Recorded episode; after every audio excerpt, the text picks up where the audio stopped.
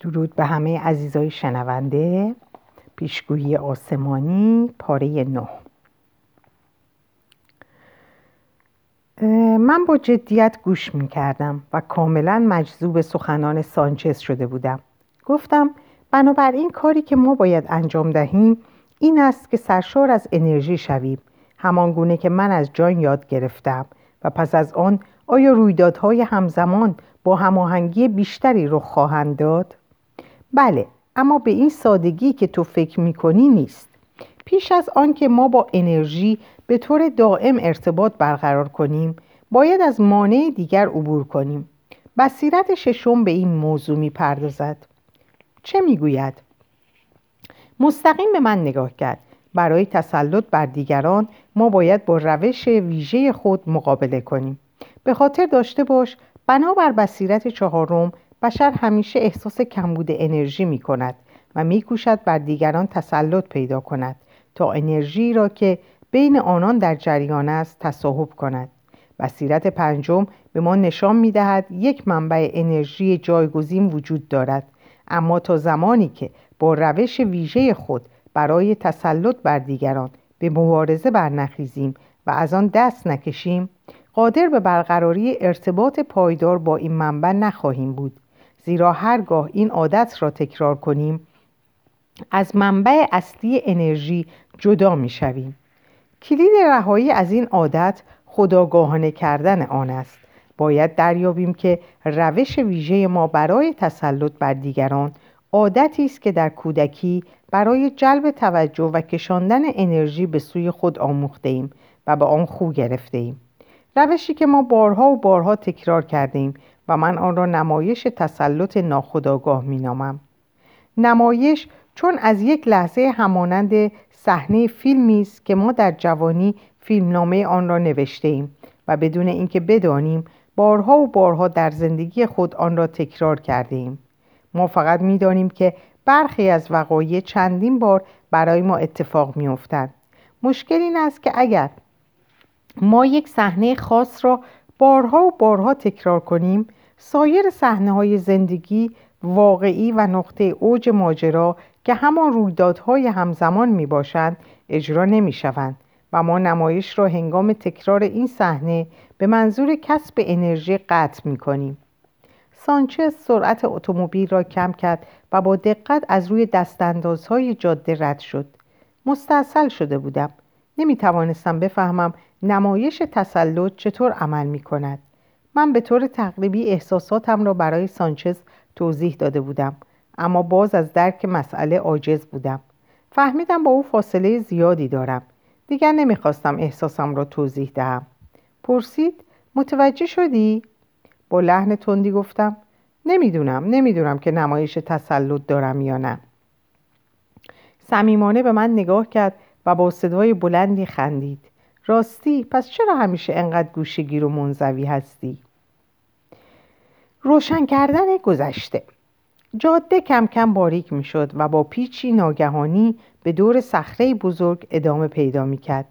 اتومبیل در حالی که مرتب تکان می خورد از میان صخره ها بالا می رفت و به آهستگی پیچ ها را پشت سر می گذاشت. قله های خاکستری رنگ آند بر فراز انبوه ابرهای سفید دیده می شدند. به سانچز نگاه کردم.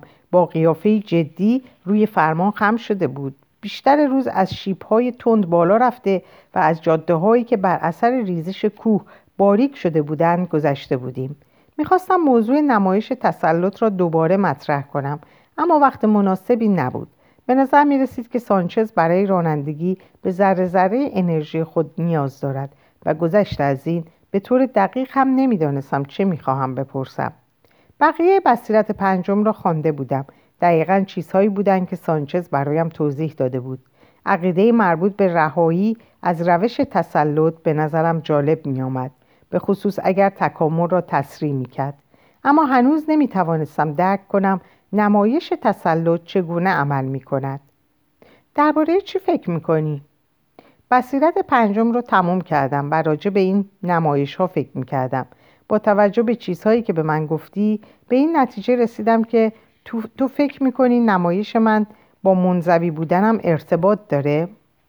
پاسخی نداد به جاده نگاه می‌کرد. صد فوت جلوتر اتومبیل بزرگی راه رو مسدود کرده بود. یک مرد و یک زن بالای پرتگاهی که به فاصله پنجاه فوت از اتومبیل قرار داشت ایستاده بودند و همان زمان که من آنان را دیدم متوجه ما شدند. سانچز اتومبیل را متوقف کرد. سپس لحظه‌ای آنان را از نظر گذراند. سپس لبخندی زد و گفت من آن زن را می‌شناسم خولیاست مسئله ای نیست بریم و با آنها صحبت کنیم. زن و مرد هر دو سیه چرده و در ظاهر اهل پرو بودند. زن مسنتر بود و به نظر پنجاه ساله می رسید در حالی که مرد حد اکثر سی ساله می نمود وقتی پیاده شدیم زن در حالی که به طرف ما می آمد گفت پدر سانچز. خولیا حالت چطوره؟ سانچز مرا به خولیا معرفی کرد و خولیا هم مرد همراهش رولاندو را معرفی کرد. خولیا و سانچز بدون اینکه حرف دیگری بزنند برگشتم و به طرف بالای پرتگاه که پیش از آن خولیا و رولاندو آنجا ایستاده بودند رفتند. رولاندو با جدیت به من نگاه کرد و من بی اختیار برگشتم و به طرف خولیا و سانچز رفتم. رولاندو هم پشت سر من به راه افتاد. طوری به من نگاه می‌کرد گویی چیزی می‌خواهد. با وجود اینکه موها و رفتارش نشان می‌داد که جوان است اما چهرهش خشن و آفتاب سوخته بود. احساس نگرانی می‌کردم. همانطور که راه می‌رفتم بارها به نظرم آمد که می‌خواهد چیزی بگوید اما هر بار من رویم را برمیگرداندم و سرعتم را بیشتر می‌کردم. او هم حرفی نزد. زمانی که بالای پرتگاه رسیدیم من لبه پرتگاه نشستم تا او نتواند کنار من بنشیند. خولیا و سانچز حدود 25 فوت بالاتر روی سنگی بزرگ نشسته بودند. رولاندو تا آنجایی که می‌توانست نزدیک من نشست با وجود اینکه نگاه خیره او مرا آزار می‌داد اما در مورد او قدری کنجکاو شدم. درست لحظه ای که به او نگاه کردم از فرصت استفاده کرد و پرسید به خاطر کتیبه اینجا اومدی؟ پس از مدتی پاسخ دادم چیزایی شنیدم با تعجب پرسید اونو دیدی؟ قسمتی از اون رو تو هم در رابطه با کتیبه کار می‌کنی؟ خیلی برای من جالبه اما تا به حال حتی یه نسخه از اون هم ندیدم مدتی سکوت برقرار شد اهل آمریکا هستی؟ سوالش نگرانم کرد بنابراین تصمیم گرفتم پاسخ ندم در عوض پرسیدم کتیبه با خرابه های ماچو پیکچو ارتباطی داره؟ فکر نمی کنم. فقط می‌دونم کتیبه همزمان با ساخته شدن اونجا نوشته شده. ساکت موندم. به چشمانداز خیره شدم و نگاه کردم. اگه ساکت میموندم دیر یا زود او کار خولیا و ارتباطش با کتیبه را برای من می‌گفت حدود 20 دقیقه بدون اینکه حرفی بزنیم گذشت. عاقبت رولاندو برخاست و به سوی آن دو نفر رفت. نمی‌دانستم چه کنم. نمی‌خواستم پیش خولیا و سانچز بنشینم. چون احساس می‌کردم نمی‌خواهند کسی مزاحم صحبتشان صحبت کردنشان بشود. نیم ساعت دیگر هم آنجا ماندم. به قله ها نگاه می‌کردم و سعی داشتم صحبت های خولیا و سانچز را بشنوم. هیچ کدام کوچکترین توجهی به من نکردند. عاقبت تصمیم گرفتم به آنها ملحق شوم. اما پیش از اینکه راه بیفتم هر سه برخواستند و به طرف اتومبیل خولیا به راه افتادند من هم به طرف آنان رفتم. همانطور که به طرفشان می‌رفتم سانچز گفت آنان باید بروند. خولیا گفت متاسفم فرصت نشد با هم صحبت کنیم. امیدوارم دوباره شما را ببینم. با همان صمیمیتی که گاهی سانچز به من مینگریست نگاهم کرد. سر تکان دادم. او هم سرش را به آرامی خم کرد و افزود راستش رو بخواهید احساس می‌کنم شما را به زودی خواهم دید. وقتی از آن راه سنگی پایین می آمدیم احساس کردم باید در پاسخ او حرفی بزنم. اما فکرم کار نمی‌کرد. وقتی به اتومبیل او رسیدیم خولیا فقط سر تکان داد و به سرعت خداحافظی کرد. همراه رولاندو سوار شدند و از همان راهی که من و سانچز آمده بودیم به طرف شمار راندند. این حوادث مرا سردرگم کرده بود. زمانی که سوار اتومبیل شدیم سانچز پرسید رولاندو چیزی راجع به ویل به تو گفت؟ نه ویل رو دیدن؟ سانچز دستپاچه شد. بله او رو در دهکده واقع در چهل میلی شرق اینجا دیدن. ویل چیزی راجع به من به اونا گفته؟ خولیا گفت ویل احسار کرده که از تو جدا شده. اون گفت که ویل بیشتر با رولاندو صحبت کرده. تو به رولاندو نگفتی کی هستی؟ نه نمی‌دونستم می‌تونم بهش اعتماد کنم یا نه. سانچز با حیرت به من نگاه کرد. به تو گفتم که خوبه با اونا صحبت کنی. سالهاست که من خولیا رو می‌شناسم. اون در لیما کار می‌کنه اما از موقع کشف کتیپه به دنبال یافتن بصیرت نهمه. خولیا با افراد غیرقابل اعتماد مسافرت نمی‌کنه. خطری نبود. بدین ترتیب تو اطلاعات مهمی رو از دست دادی. سانچز با جدیت به من نگاه کرد. این مثال خوبی از نحوه دخالت نمایش تسلطه. تو اونقدر منظوی هستی که اجازه ندادی یک رویداد همزمان مهم رخ بده. فکر می‌کنم حالت تدافعی گرفته بودم چون گفت اشکالی نداره. هر کس نوعی نمایش رو به اجرا در میاره. حداقل حالا فهمیدی که نمایش تو چطور عمل می‌کنه. نه نفهمیدم. به طور دقیق نمی‌دونم چیکار می‌کنم.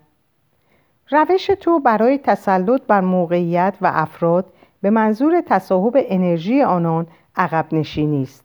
این نمایش در ذهن تو پدید میاد و تو رو عجیب و پر رمز و راز می نماید تو به خودت میگی که با احتیاط عمل می کنم اما در واقع کاری که انجام می دهی فقط امیدوار بودن به این است که یک نفر وارد نمایش بشود و بکوشد به آنچه در درون تو میگذرد پی ببرد. وقتی یک نفر چنین کاری می کند تو همچنان سربسته میمانی و او را وادار می کنی با سخنی کند و کند و کاف کند و به احساس واقعی تو پی ببرد. بدین ترتیب تمامی توجهشان به توست و انرژی خودشان را به سوی تو میفرستند. هرچه بیشتر توجه آنها را جلب کنی و مرموز باقی بمانی انرژی بیشتری دریافت می‌کنی. متاسفانه وقتی نقش فردی منزوی را بازی می‌کنی زندگیت به کندی رو به تکامل می‌رود چرا که صحنه ها را بارها و بارها تکرار می‌کنی. اگر رولاندو را میپذیرفتی نمایش زندگی تو در مسیری تازه و معنیدار پیش می‌رفت. افسرده شده بودم. ویل هم این حالت را زمانی که من از دادن اطلاعات به رنو رنوا امتناع می کردم دیده بود. حقیقت داشت من می‌خواستم افکار واقعی خود را پنهان کنم. همچنان که جاده را به سمت قله میپیموندم از پنجره به بیرون نگاه کردم. سانچز دوباره حواسش را کاملا جمع کرده بود. تا از پرتگاه های خطرناک عبور کند. هنگامی که از پیچ ها گذشتیم و جاده صاف شد سانچز به من نگاه کرد و گفت برای همه ما نخستین قدم در جهت آشکار شدن گذشته این است که از نمایش تسلط خود کاملا آگاه شویم تا زمانی که ما واقع بینانه به خود نگاه نمی نکنیم و به چگونگی عملکرد خود برای به دست آوردن انرژی پی نبریم پیشرفت نخواهیم کرد. این دقیقا همان چیزی است که برای تو اتفاق افتاده است. قدم بعدی چیست؟ هر یک از ما باید به گذشته خود بازگردیم به زندگی خانوادگی خود و ببینیم که این عادت چگونه شکل گرفته است. درک ریشه این عادت ما را از روش تسلطمان آگاه می کند به یاد داشته باش بیشتر اعضای خانواده ما خودشان در یک نمایش بازی می کردن و می انرژی ما بچه ها را بیرون بکشند. به همین علت ما از همان آغاز مجبور به ایجاد یک تسلط کنترل شدیم.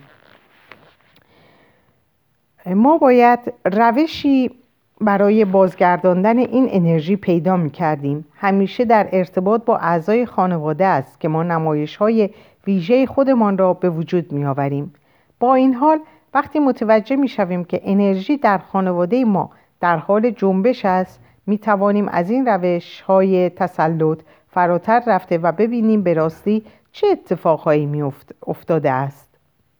منظورت از اینکه به راستی چه اتفاقهایی افتاد می افتاده چیست؟ هر کسی باید تجربه خانوادگی خودش را از نقطه نظر تکامل و روحانیت بررسی کند و بفهمد به راستی چگونه انسانی است. وقتی این کار را انجام دهیم نمایش های تسلط ناپدید می شوند و زندگی واقعی ما آغاز می گردد. خب چطور شروع کنم؟ نخست باید بفهمی که نمایش تو چطور شکل گرفته است. راجب پدرت برایم بگو. مرد خوبیه. عاشق تفریح و خوشگذرانی و بسیار بالیاقته. اما تعمل کردم. نمی‌خواستم نسبت به پدرم قدر نشناس باشم. اما چی؟ خب اون همیشه از من ایراد می‌گرفت. به طوری که هیچ وقت نمی‌تونستم کاری رو درست انجام بدم. چطور ایراد می‌گرفت؟ چهره قوی و جوان پدرم رو به خاطر آوردم. نخست سوال می‌کرد سپس یک مورد اشتباه در پاسخها پیدا می‌کرد. انرژی تو چی می‌شد؟ فکر می‌کنم بیرون کشیده می‌شد. بنابراین من همیشه سعی می‌کردم همه چیز رو از اون پنهان کنم. منظورت اینه که همیشه منزوی بودی و سعی می‌کردی همه چیز رو طوری بیان کنی که توجه پدرت رو جلب کنی. اما اونقدرها صحبت نمی‌کردی که اون موردی برای انتقاد پیدا کنه. اون بازجویی می‌کرد و تو با زیرکی و انزوا طلبی از پاسخگویی اجتناب می‌کردی اینطور فکر می‌کنم اما منظورت از بازجویی چیه؟ نوع دیگری از نمایشه. کسایی هستند که از این روش برای به دست آوردن انرژی استفاده می‌کنند نمایشی که بر پایه پرسیدن و راه یافتن به دنیای دیگران با هدف انتقاد از آنان استوار است وقتی ایرادی پیدا کردند آن جنبه زندگی شخصی را مورد انتقاد قرار می دهند. اگر این روش موفق شود افراد مورد, افراد مورد انتقاد افراد مورد انتقاد واقع شده به صحنه نمایش کشیده می شوند. آنان ناگهان در میابند که در اطراف بازجو به خداگاهی می‌رسند در اطراف بازجو به خداگاهی می‌رسند با آنچه او انجام می‌دهد یا درباره آن فکر می‌کند دقت می‌کنند تا اشتباهی انجام ندهند که بازجو متوجه شود و همین واکنش دفاعی انرژی مورد نظر بازجو را تأمین می کند. در مورد مواقعی که با چنین افرادی برخورد داشتی فکر کن وقتی تو در این نمایش درگیر می‌شوی آیا نمی‌خواهی طوری عمل کنی که مورد انتقاق قرار نگیری؟ او تو را از مسیر خودت خارج می کند و انرژی تو را بیرون می کشد چون تو خودت را با نحوه تفکر او می سنجی. من این احساس را دقیقا به خاطر می آورم زمانی که با جنسم برخورد کردم. پس پدر من یک بازجو بود؟ اینطور به نظر می‌رسه. لحظه ای در مورد نمایش مادرم فکر کردم.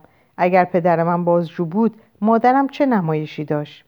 سانچز پرسید که راجب چی فکر می‌کنم؟ راجب نمایش تسلط مادرم فکر می‌کردم. چون نوع نمایش چند نوع نمایش وجود داره؟ بذار راجب طبقه بندی موجود در کتیبه توضیح بدم. هر کس برای به دست, به دست گرفتن مهار انرژی یا به صورت تهاجمی مستقیما افراد رو وادار می‌کنه به اون توجه کنند. یا به طور انفعالی با مردم احساس همدردی می‌کنه و یا کنجکاوی می‌کنه تا توجه اونا رو جلب کنه. به طور مثال اگه کسی تو رو از طریق لفظی یا جسمانی تهدید کنه تو از ترس اینکه مبادا خطری پیش بیاد مجبور میشی به اون توجه کنی. بنابراین به اون انرژی میدی. شخص تهدید کننده تو رو به سوی تهاجمی ترین نوع نمایش خود میکشونه. نمایشی که بصیرت ششم اون رو تهدید کننده مینامه. از سوی دیگه اگه کسی وقایع دردناکی رو که براش اتفاق میفته برای تو بازگو کنه و تو رو مسئول این اتفاقها بدونه و اظهار کنه که اگر تو از کمک کردن امتناع کنی این وقایع دردناک ادامه پیدا می‌کنه این شخص خواهان تسلط در انفعالی ترین سطح می باشه سطحی که کتیبه اون رو نمایش من ضعیف مینامه. لحظه ای راجع به این مسئله فکر کن. آیا تا به حال با شخصی برخورد کرده ای که باعث شه احساس گناه کنی؟ حتی اگه بدونی دلیلی برای این احساس وجود نداره؟ بله. خب به خاطر اینه که تو وارد نمایش جهان من ضعیف می‌شوی. هر چیزی که می‌گویند یا هر کاری که اونا انجام میدن تو رو در وضعیت دفاعی قرار میده. دفاع از خود در مقابل این عقیده که تو به اونا کمک کافی نکردی و بدین علت تو در حضورشان احساس گناه می‌کنی. سر تکان دادم. نمایش هر کس متناسب با مکانی در طیف تهاجمی و انفعالی قابل بررسیه. اگر فردی در تهاجم انتقاد و حاکمیت بر زندگی دیگری به منظور کسب انرژی پافشاری کنه اون وقت مانند پدر تو تبدیل به یک بازجو میشه. نمایش من ضعیف از نمایش انزوای تو منفعل تره بنابراین ترتیب نمایش ها بدین ترتیبه. تهدید کننده بازجو منزوی و من ضعیف و من ضعیف. روشن شد؟ فکر می‌کنم تو فکر می‌کنی هر کس جایی در میان انواع نمایش ها داره؟ بله. بعضی از افراد در شرایط گوناگون از چند نمایش استفاده می‌کنن اما بیشتر ما یک نمایش غالب داریم. نمایشی که در زمان کودکی ما بهتر عمل می‌کرده و ما خواهان تکرار آن هستیم. ناگهان متوجه شدم مادر من درست همانند پدرم با من رفتار می‌کرد. به سانچز نگاه کردم.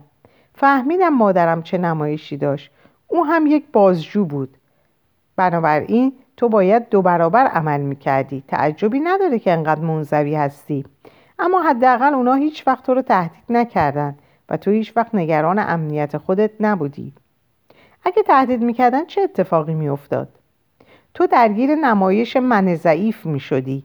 می‌بینی چطور عمل می‌کنه؟ اگر تو بچه باشی و یک نفر انرژی تو رو به وسیله تهدید بدنی بیرون بکشه اون وقت نمی‌تونی با کنارگیری از اونا انرژی بگیری چون اهمیت نمیدن. درون تو چی میگذره؟ اونا با شدت بیشتری پیش میرن. بنابراین تو مجبور میشی که انفعالی تر عمل کنی و نظریه من ضعیف رو به کار می‌گیری. و با سعی بر جلب ترحم اونا باعث میشی که در مورد رفتار خشن خودشون احساس گناه کنن. اگر موفق نشدی اون وقت به عنوان یک بچه همه اینا رو تحمل می‌کنی تا زمانی که بزرگ بشی و بتونی پاسخ تهاجم و خشونت رو با خشونت بدی. لحظه مکس کرد. مثل دختر بچه‌ای که در اون خانواده پرویی بود و برای شما شام آورد. فرد تا جای، فرد تا جایی که لازم است برای, توجه، برای جلب توجه و کسب انرژی از اعضای خانواده پیش می رود و از آن به بعد این روش به صورت روشی غالب برای کسب انرژی از هر شخصی در می آید. نمایشی که فرد به طور مداوم آن را تکرار می کند. من متوجه روش تهدید کننده شدم اما بازجو چطور رشد و تکامل پیدا می‌کنه؟ اگر تو بچه بودی و اعضای خانواده تو آنقدر سرگرم کارهای زندگی یا امور دیگر بودند که به تو اهمیت نمی‌دادند به طور کلی تو را فراموش می‌کردند چه کار می‌کردی؟ نمی‌دانم منزوی بودن توجه آنان را جلب نمی‌کرد چون اصلا متوجه تو نمی‌شدند آیا تو تحقیق و پرسش نمی‌کردی تا عاقبت اشتباهی در کارشان پیدا کنی و انرژی و توجه آنان را به سمت خود سوق بدهی این کاری است که بازجو می کند. درست است و بازجوها باعث می شوند که افراد منزوی شوند. تهدید کننده ها من, من ضعیف و اگر موفق نشدن یک تهدید کننده دیگر را به وجود می آورند. به طور دقیق و به این ترتیب نمایش های تسلط باعث تداوم خودشان می شود. اما به خاطر داشته باش که ما تمایل داریم این نمایش ها را در دیگران ببینیم. فقط به این دلیل که فکر می‌کنیم خودمان نمایشی نداریم. همه ما باید این تصور را کنار بگذاریم تا بتوانیم پیشرفت کنیم. به طور تقریب همه ما حداقل بعضی اوقات متوجه می‌شویم که درگیر نمایشی هستیم و باید آنقدر به گذشته خودمان نگاه کنیم تا متوجه نوع این نمایش بشویم. سانچز اتومبیل سرعت اتومبیل را کم کرد تا به چشمان من نگاه کند. در حقیقت ما آزاد هستیم که از این نمایش ناخودآگاهانه خود پا فراتر بگذاریم. همانطور که پیش از این گفتم می توانیم هدفی بالاتر برای زندگی خود و استدلالی روحانی برای اینکه چرا در یک خانواده خاص متولد شده ایم پیدا کنیم. ما می توانیم به تدریج پی ببریم که به راستی که, که هستیم. سانچز گفت تقریبا رسیدیم. جاده از میان دو کوه میگذشت. هنگامی که از کنار صخره عظیم در سمت راست گذشتیم خانه کوچک را دیدم. کلبه در پناه یکی دیگر از قلل شگفت انگیز آن منطقه قرار داشت. اتومبیلش اینجا نیست. توقف کرد و به طرف خانه رفت. در را باز کرد و داخل شد. من بیرون منتظر ماندم. چند نفس عمیق کشیدم. هوا خنک و رقیق بود. آسمان را تود ابرهای خاکستری پوشانده بود. به نظر می آمد می رسید که باران در پیش است. سانچز برگشت و گفت هیچ کس نیست. اون باید به خرابه ها رفته باشه. چطور می‌تونیم اونجا بریم؟ ناگهان به نظرم رسید خیلی خسته است. نیم میل بالاتر است. کلیدها را به من داد و گفت از همین راه برو. پس از اینکه از قله بعدی گذشتی خرابه ها رو آن پایین می‌بینی. اتومبیل رو ببر. من می‌خوام اینجا بمونم و تمرکز کنم. در حالی که اتومبیل را دور می‌زدم تا سوار شوم گفتم بسیار خوب. به راه افتادم. از دره کوچک عبور کردم و به طرف قله بعدی رفتم. منظره خرابه ها را تجسم می کردم وقتی از قله گذر کردم شکوخ خرابه های ماچو پیکچو را دیدم.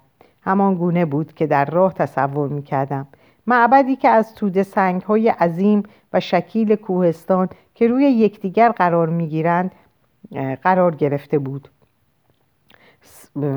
حتی در آن نور ضعیف و هوای گرفته زیبایی محل خیره کننده بود. اتومبیل را متوقف کردم و به مدت ده یا پانزده دقیقه تجدید قوا کردم. عده زیادی میان آن خرابه ها رفت آمد می‌کردند. مردی را دیدم که یقه لباسش شبیه لباس کشیش ها بود.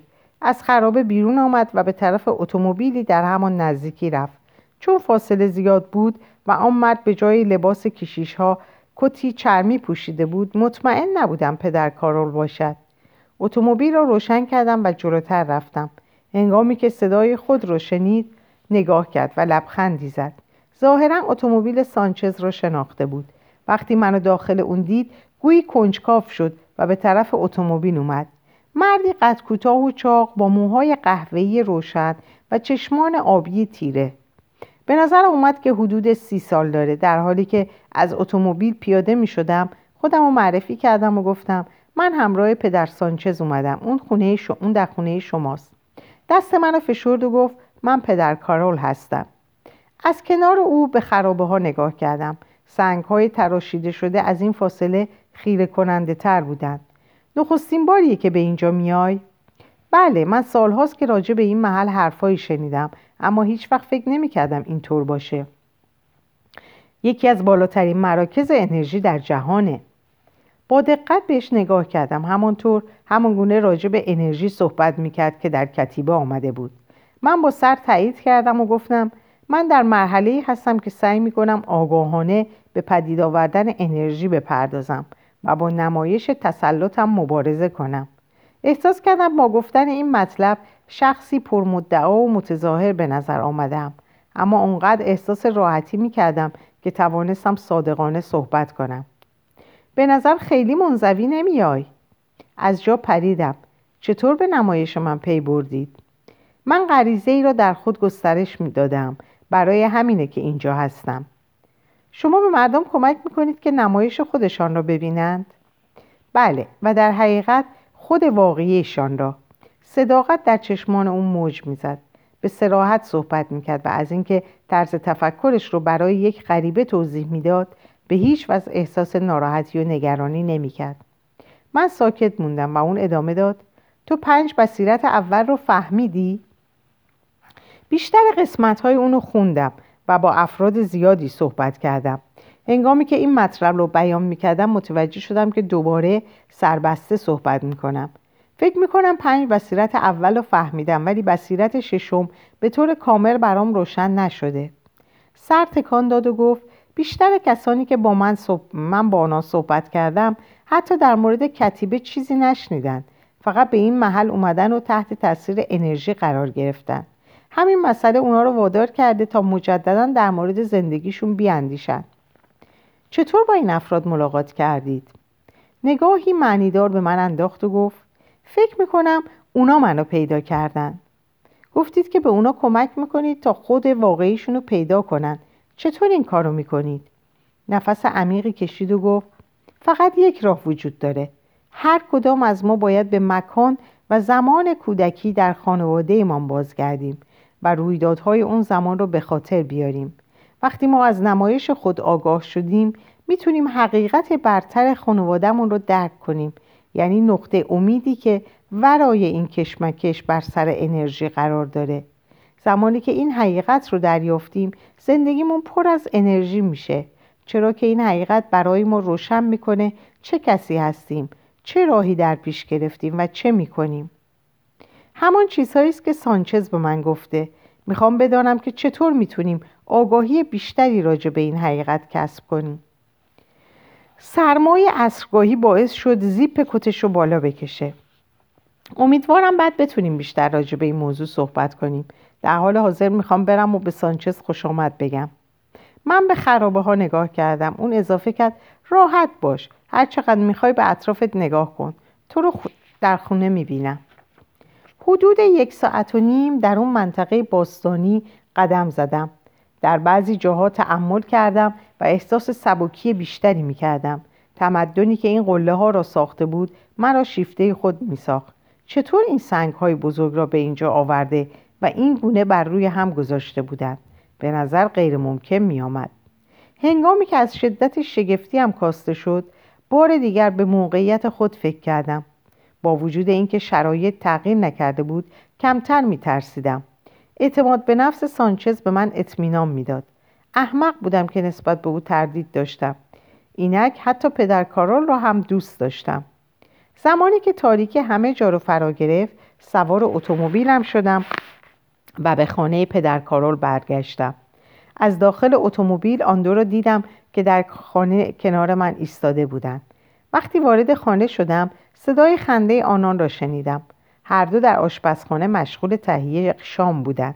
پدر کارول به من خوش آمد گفت و از من خواست که بنشینم.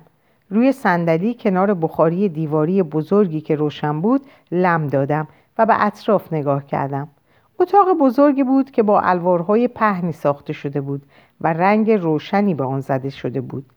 دو اتاق دیگر که ظاهرا اتاق خواب بودند به وسیله یک راهروی باریک به هم متصل شده بودند. چند لامپ ضعیف اتاق رو روشن کرده بود و صدای آهسته و یک نواخ که احتمالا صدای یک ژنراتور بود به گوش می رسید. زمانی که شام حاضر شد اونا منو صدا کردن و همه سر یک میز زمخت چوبی نشستیم. سانچز دعای کوتاهی خواند و سپس مشغول خوردن شدیم. آن دو همچنان صحبت می کردند و پس از شام هر سه کنار آتش نشستیم. سانچز گفت پدر کارول با ویل صحبت کرده است. به محض شنیدن این حرف هیجان زده شدم و پرسیدم چه موقع؟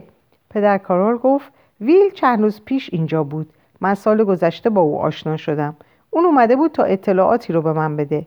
اون گفت که فکر می‌کنه می‌دونه چه کسی عامل اصلی مخالفت دولت با کتیبه است. پرسیدم چه کسی؟ سانچز به جای او گفت کاردینال سباستیان چطور؟ سانچز گفت ظاهرا او از نفوذ خودش برای افزایش فشار نظامی در برابر کتیبه استفاده می‌کنه اون همیشه ترجیح میده به جای عمل کردن از طریق کلیسا کارهای خود رو به صورت مخفیانه از طریق دولت به انجام برسونن حالا اون فعالیت های خودش را افزایش داده متاسفانه احتمال داره که موفق بشه پرسیدم منظورت چی؟ چیه؟ به نظر می‌رسه که بجز چند کشیش در شورای شمالی و چند نفر دیگه مثل خولیا و ویل دیگه هیچکس نسخه های کتیبه رو در دست نداره. دانشمندانی که در ویسینته هستن چطور؟ اون دو نفر لحظه سکوت کردن. سپس کار پدر کارول گفت طبق گفته ویل دولت اونجا رو بسته. تمام دانشمندان هم بازداشت شدن و نتیجه تحقیقهای آنها نیز توقیف شده. جامعه علمی این وضع رو تحمل می‌کنه؟ سانچز گفت چاره ای نداره. تازه خیلی از دانشمندان این نوع تحقیقات رو به هیچ وجه قبول ندارن. ظاهرا دولت اعلام کرده که اونا قانون شکنی کردن. فکر نمی کنم دولت در این کار موفق بشه. پدر کارول گفت ظاهرا موفق شدن. من با چند نفر صحبت کردم و آنان نیز این مطلب را تایید کردند. با وجود اینکه بی سر و صدا عمل می کنند دولت مبارزش را بر ضد آنان بیشتر کرده. پرسیدم فکر می‌کنید چه اتفاقی بیفته؟ پدر کارول شانه هایش را بالا انداخت و پدر سانچز گفت نمی‌دونم. بستگی به این داره که ویل به چه نتیجه برسه. چرا؟ به نظر می‌رسه که اون به زودی قسمت گمشده کتیبه یعنی بصیرت نهم رو پیدا می‌کنه.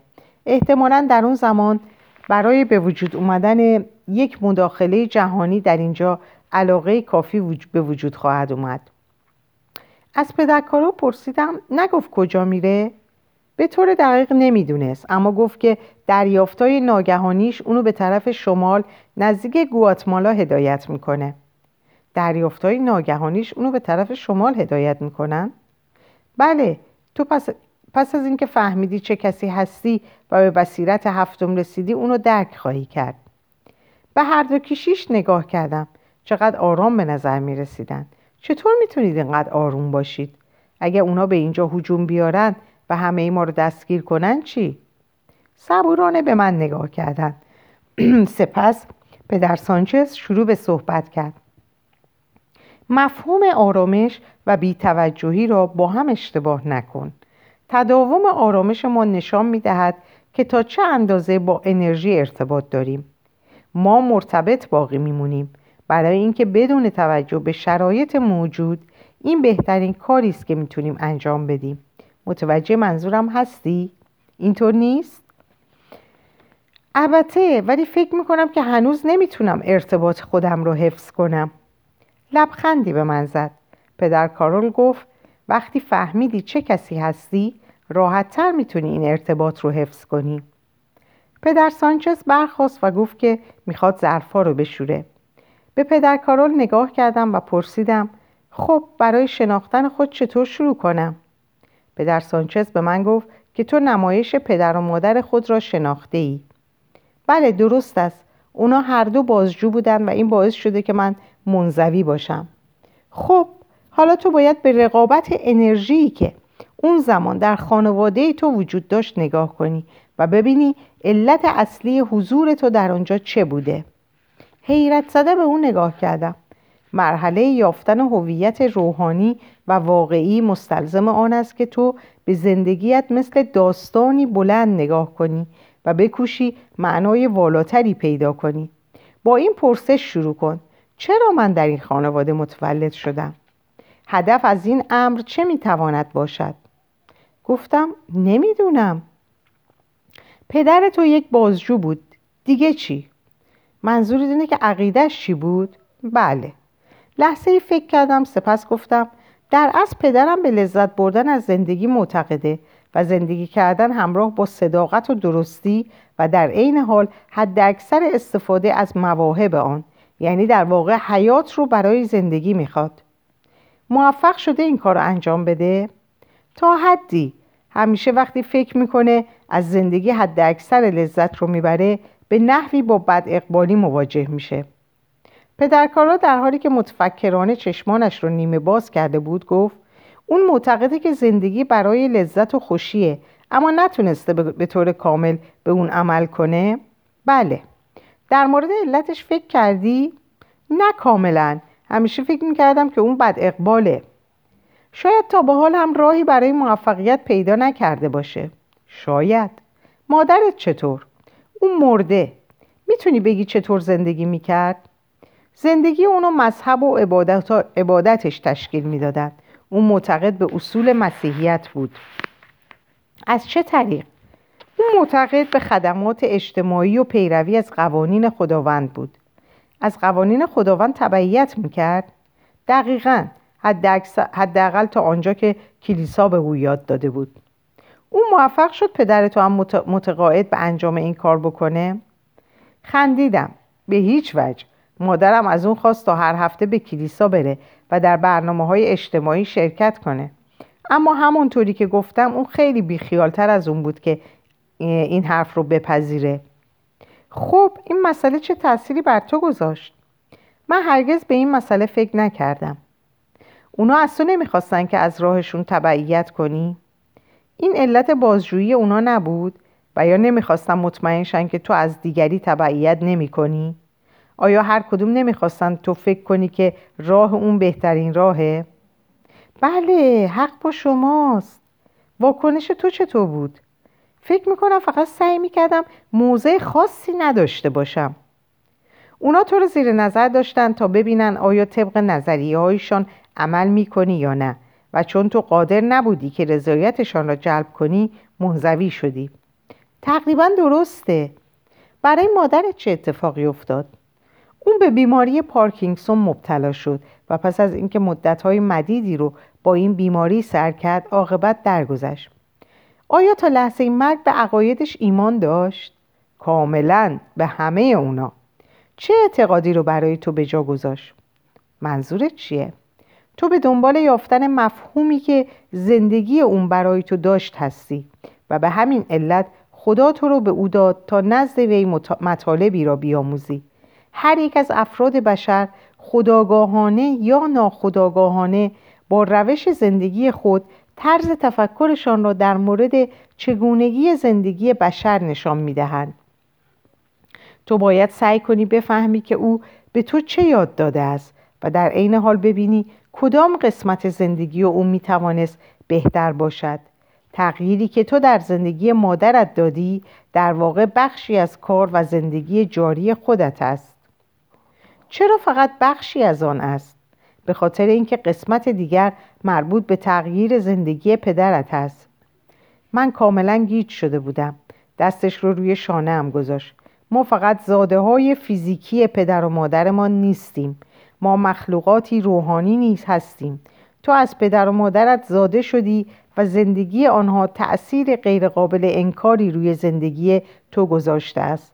برای یافتن خود واقعی تو باید بپذیری که تو واقعی در جایی بین حقایق آنان به وجود می آید. به همین علت تو در آن خانواده متولد شدی تا برداشت کاملتری از اعتقادهایشان داشته باشی.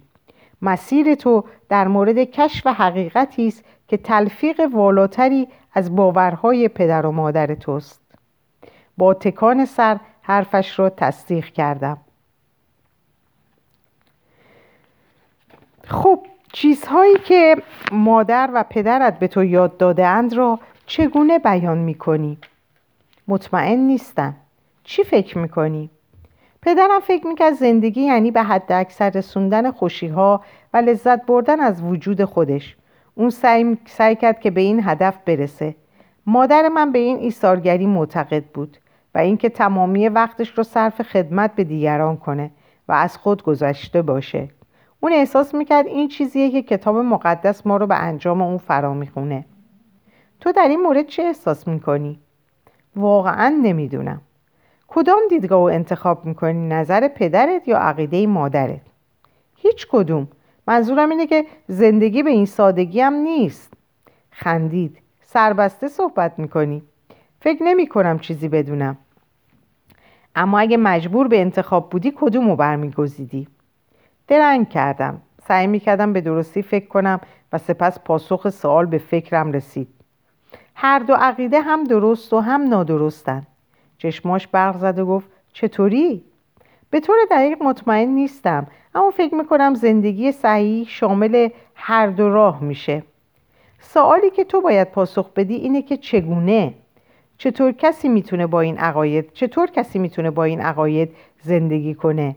چیزی که از مادرت آموختی زندگی روحانی است در حالی که پدرت به تو یاد داده که زندگی لذت ماجراجویی و خودافزونیه. پس زندگی من به گونه ای تلفیقی از این دو نظریه است؟ بله سوال تو در رابطه با روحانیت تمامی زندگی تو صرف رسیدن به یک روحانیت خودافزون خواهد بود. این مسئله است که پدر و مادرت قادر به حل آن نبودند و آن را بر عهده تو گذاشتند. این سوال تکاملی تو در تمام دوران زندگیت هست. این عقیده مرا به اندیشه ژرف فرو برد. پدر کارول چیز دیگری هم گفت.